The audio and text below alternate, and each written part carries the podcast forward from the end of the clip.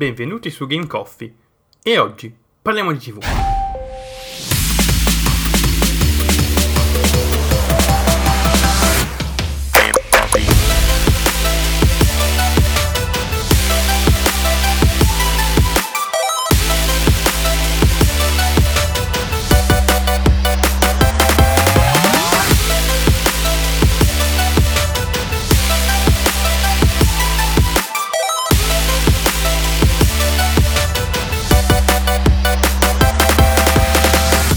Sono una persona che guarda poca televisione, almeno in confronto ad altre persone. La maggior parte del mio intrattenimento lo recupero da YouTube, oltre al fatto che sono uno dei pochi stronzi che paga l'abbonamento per YouTube Premium. C'era però un periodo in cui possiamo dire che di tivù ne guardavo, circa tre quattro ore al giorno in totale. Vi porto un po' indietro nel tempo e vi racconto una mia tipica giornata nei miei anni del liceo. Sveglio alle sei e un quarto, colazione e, aspettando di andare alla stazione per prendere il treno, la tele in camera era accesa sul telegiornale. Treno, scuola, treno verso casa, pranzo e la tivù in cucina era accesa. Generalmente si guardava il T G dell'una e mezza di La sette e poi via su Italia uno con la classica puntata dei Simpson o Futurama. Dopo pranzo un po' di YouTube per prendersi un attimo di stacco e poi c'era da studiare. Cena, tivù accesa in cucina e si guardava generalmente o N C I S, da quello che mi ricordo, o The Big Bang Theory, oppure mi ricordo Cucine da Incubo con Gordon Ramsay. Pensate a cenare mentre Gordon girava per le cucine schifosissime e sporchissime che mmm, l'appetito! Finita la cena ci si preparava per il giorno successivo e avevamo a casa una regola che era in vigore fino a quando io e mio fratello non siamo tornati dall'estero, ovvero alle nove computer e console spente e si andava in sala a guardare la tivù tutti insieme. Generalmente si guardava una serie crime o negli ultimi periodi in prima serata c'era Masterchef o The Apprentice. Stiamo parlando del duemilatredici, giù di lì.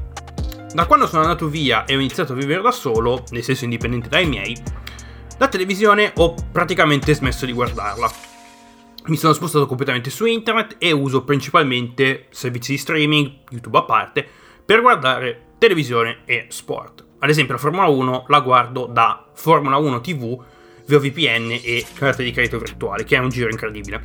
Se volete saperne di più fatemelo sapere che vi spiego in soldoni come funziona. Probabilmente il servizio di streaming che uso di più è sicuramente Netflix. Ho un account su Netflix dal duemilaquattordici e oltre ad avere un catalogo ampio dove puoi trovare di tutto, il proprio punto di forza sono gli originali che Netflix produce e sono, per la maggior parte, serie e prodotti di ottima fattura. Da Drive to Survive, la docuserie che ha riacceso la mia passione per, non solo per la Formula uno, ma per il motorsport in generale, a Dark, la serie tedesca con maggior successo al mondo, da game show con format magari ripresi da altri paesi e portati negli Stati Uniti e in altri mercati, come nel caso di uh, The Circle, il reality che si svolge interamente su un social network completamente controllato da comandi vocali, fino ad arrivare a Terrace House, cioè, tra virgolette, il grande fratello giapponese, dove i concorrenti devono trovare lavoro per vivere e possono abbandonare la casa quando vogliono, il cui successo è salito alle stelle da quando Fuji Television ha iniziato una partnership con Netflix per esportare la serie nel mondo, fino ad arrivare appunto a quei successi enormi che sono diventati parte della pop culture negli ultimi anni, come Stranger Things, La Casa de Papel, che non ho mai guardato, aggiungo, Narcos e, in questo caso, The Squid Game. The Squid Game però è particolare. Tutte le serie che prima citate sono delle coproduzioni americane o, nel caso della Casa uh, de Papel, spagnole. The Squid Game è coreana, prodotta in Corea del Sud ovviamente, eh? Non penso che in Corea del Nord siano interessati a fare l'originale Netflix, e recitata interamente in coreano, una lingua parlata da circa ottanta milioni di persone, quasi tutte residenti nella penisola coreana. The Squid Game è in questo momento la serie più vista su Netflix di tutti i tempi, con un record di centoquarantadue milioni di spettatori, me compreso. Ma prima di tutto, cos'è The Squid Game? Non farò nessun spoiler, o almeno parlerò brevemente dei personaggi, ma non vi dirò di più. La serie segue principalmente Song Gi-hun, un autista divorziato con una figlia che vive con la madre a Seul, la capitale della, Sa- della Corea del Sud. Indebitato fino al collo, Gi-hun viene approcciato un giorno da un uomo in giacca e cravatta che gli lascia un biglietto da visita con un numero da chiamare, con la promessa di fare un sacco di soldi velocemente. Così Gi-hun, disperato, chiama il numero ed entra a far parte del gioco. I concorrenti vengono recuperati da dei minivan, drogati e portati in un'isola a largo della costa sud-occidentale sul Coreanda, quello che gli attori dicono, dove vengono spogliati dei loro effetti personali e cambiati in tutta la ginnastica verde e scarpe bianche. Probabilmente li avete già visti. Oltretutto ai concorrenti vengono assegnati dei numeri, definitivamente per un processo di depersonalizzazione. Alla fine i concorrenti vengono svegliati e vengono fatti firmare un contratto dove ci sono tre regole. Regola numero uno, il giocatore non può smettere di giocare. Regola numero due, se un giocatore si rifiuta di giocare, egli verrà eliminato. E regola numero tre, il gioco verrà fermato se la maggior parte dei giocatori è d'accordo. Così comincia subito il primo gioco. I giocatori vengono portati in questo cortile dove dall'altra parte c'è una bambola enorme, molto creepy, aggiungerei. Il gioco in questione è Red Light, Green Light. Non so il nome in coreano, ma da quello che si può percepire è la versione coreana di uno due tre stella. Chi viene beccato a muoversi viene eliminato. E cosa succede quando viene eliminato? Ti svegli freddo il giorno dopo. Ebbene sì, la tua punizione è un bel calibro cinquanta. Infatti, la bambola enorme che conta, tra virgolette, che in coreano canta una canzoncina, ha negli occhi dei sensori di movimento, quindi non c'è assolutamente scampo. Questa rivelazione, dopo, uno che, dopo che uno dei concorrenti viene appunto freddato, scatena il panico e la maggior parte dei concorrenti che cercano di ritornare nel dormitorio, ovviamente le porte per ritornare al dormitorio erano state chiuse a chiave, vengono massacrate. Oltre duecento concorrenti vengono alla fine ammazzati. Finito il primo gioco viene rivelato il premio, ovvero quarantacinque virgola sei miliardi di won, valuta sudcoreana che corrisponde a circa trentatré milioni di euro. Questo significa che ogni vita persa in questo sadico gioco vale cento milioni di won, cioè settantatré mila euro. Chi è eliminato viene messo in delle barre con dei fiocchi, che è molto creepy come cosa, che poi alla fine vengono cremate e incenerite. Quindi dall'isola a te o esci vincitore o non ci esci, a meno che i giocatori non si concordano e decidono di votare per fermare il gioco.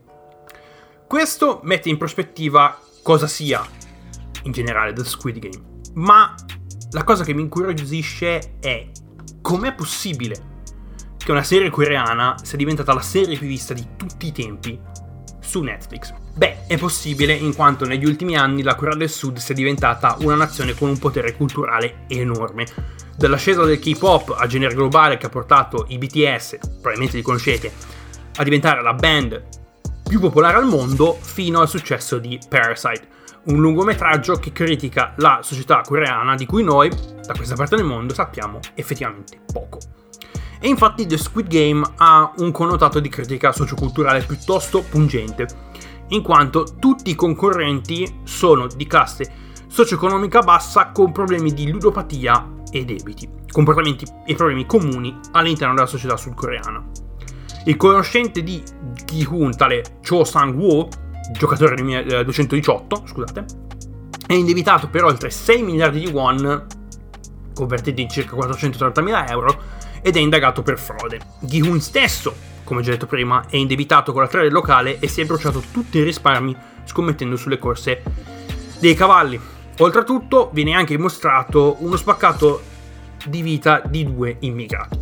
Uno è Ali Abdul, giocatore centonovantanove, ragazzo immigrato dal Pakistan con una famiglia, che è appunto immigrato in uh, Corea del Sud per migliorare le sue condizioni di vita. Mentre Kang Sae-byeok, giocatore zero sessantasette, è una profuga nordcoreana che è riuscita a fuggire e arrivare a sud, a sud della zona demilitarizzata, cioè il confine tra le due Coree, con suo fratello, tale Chol. Il che è molto interessante in quanto quello che succede tra profughi nordcoreani che arrivano e cercano di adattarsi in Corea del Sud è un fenomeno che noi in Occidente raramente vediamo e raramente vediamo in serie tivù, in quanto noi occidentali generalmente di serie coreane, a meno che non siamo persone molto interessate a quello che succede in Corea del Sud, sappiamo poco. Sappiamo più di quello che succede in Corea del Nord, per esempio. Un'altra particolarità di The Squid Game, che ok è un K-Drama, cioè una di quelle serie appunto drammatiche che vengono prodotte e fanno parte del mercato sudcoreano, ma potremmo metterlo in un sottogenere che in Occidente è comunque popolare ma che ha suscitato alcune controversie, cioè il genere del death game, popolarizzato in Asia negli anni duemila grazie ad un lungometraggio giapponese il cui titolo potrebbe far ricordare qualcosa agli ascoltatori più avvezzi al gaming, ovvero Battle Royale, che è esattamente la base del genere videoludico. Quindi i vari P U B G, Fortnite, League of Elysium, quello che volete, hanno preso ispirazione da questo lungometraggio giapponese. cento persone che, nel caso di Battle Royale, sono studenti delle medie, quindi molto molto controverso da quel punto di vista in Occidente, che si devono menare fino a quando non ne rimane solamente un classico. Il genere in Occidente è stato tra virgolette popolarizzato grazie agli adattamenti cinematografici della collana The Hunger Games, molto meno grafici, ma comunque sempre si tratta di un death game. Il punto però è che il livello di gore che si trova in The Squid Game è anormale per noi occidentali, c'è veramente tanta violenza grafica e tanto sangue. Ok, per me non è un problema, in quanto io posso tranquillamente guardarmi The Human Centipede mentre faccio la cena, ma so che c'è gente molto più sensibile di me che vorrebbe guardare la serie ma che non può, in quanto l'ammontare di violenza e il sangue scorre definitivamente a fiumi. Nonostante tutte queste peculiarità, The Squid Game, come ho già detto prima, è diventata la serie più di successo di Netflix, che conta al momento centoquarantadue milioni di spettatori. Una cosa pazzesca che dimostra quanto la Corea del Sud abbia spostato il Giappone come la nazione asiatica compresa più culturale, compresa culturale più importante al mondo. La serie personalmente mi è piaciuta, ma devo dire che non è un granché. Uh, non posso giudicare a livello di recitazione in quanto non so il coreano, ma da quello che so il cast è uno tra i migliori del panorama K-Drama che appunto c'è all'interno della Corea del Sud. A quanto pare ci sarà una seconda stagione, perché il finale della serie è stato lasciato aperto, ma non vi dico nulla. Effettivamente non si sa nulla al riguardo, se ci sarà una seconda serie, se questa seconda stagione è in produzione o meno. E voi avete visto lo Squid Game? E se l'avete vista, vi è piaciuta? Se state ascoltando questo episodio su Spotify, ho preparato un piccolo sondaggio a cui effettivamente potete rispondere. Quindi io vi ringrazio per l'ascolto, come al solito trovate in descrizione il mio linktree e spero anche vi sia piaciuta la seconda puntata di Coffee Sport Stories, una puntata molto più sobria e seria per ricordare appunto il decennale della scomparsa di Marco Simoncelli, ma aspettatevi nelle prossime puntate un mood un pelino più allegro, spero. Non so cosa voglia fare mio fratello, cioè lo so, ma non so come vuole approcciare l'argomento. Come al solito, noi ci sentiamo lunedì con un nuovo doppio post-G P, in questo caso U S A e Mexico, Mexico, Messico. E se non seguite il post-G P o non vi interessa della Formula uno o delle mie opinioni sulla Formula uno, ci sentiamo tranquillamente mercoledì prossimo con una nuova puntata di GameCoffee. Fate i bravi e a presto. Ciao!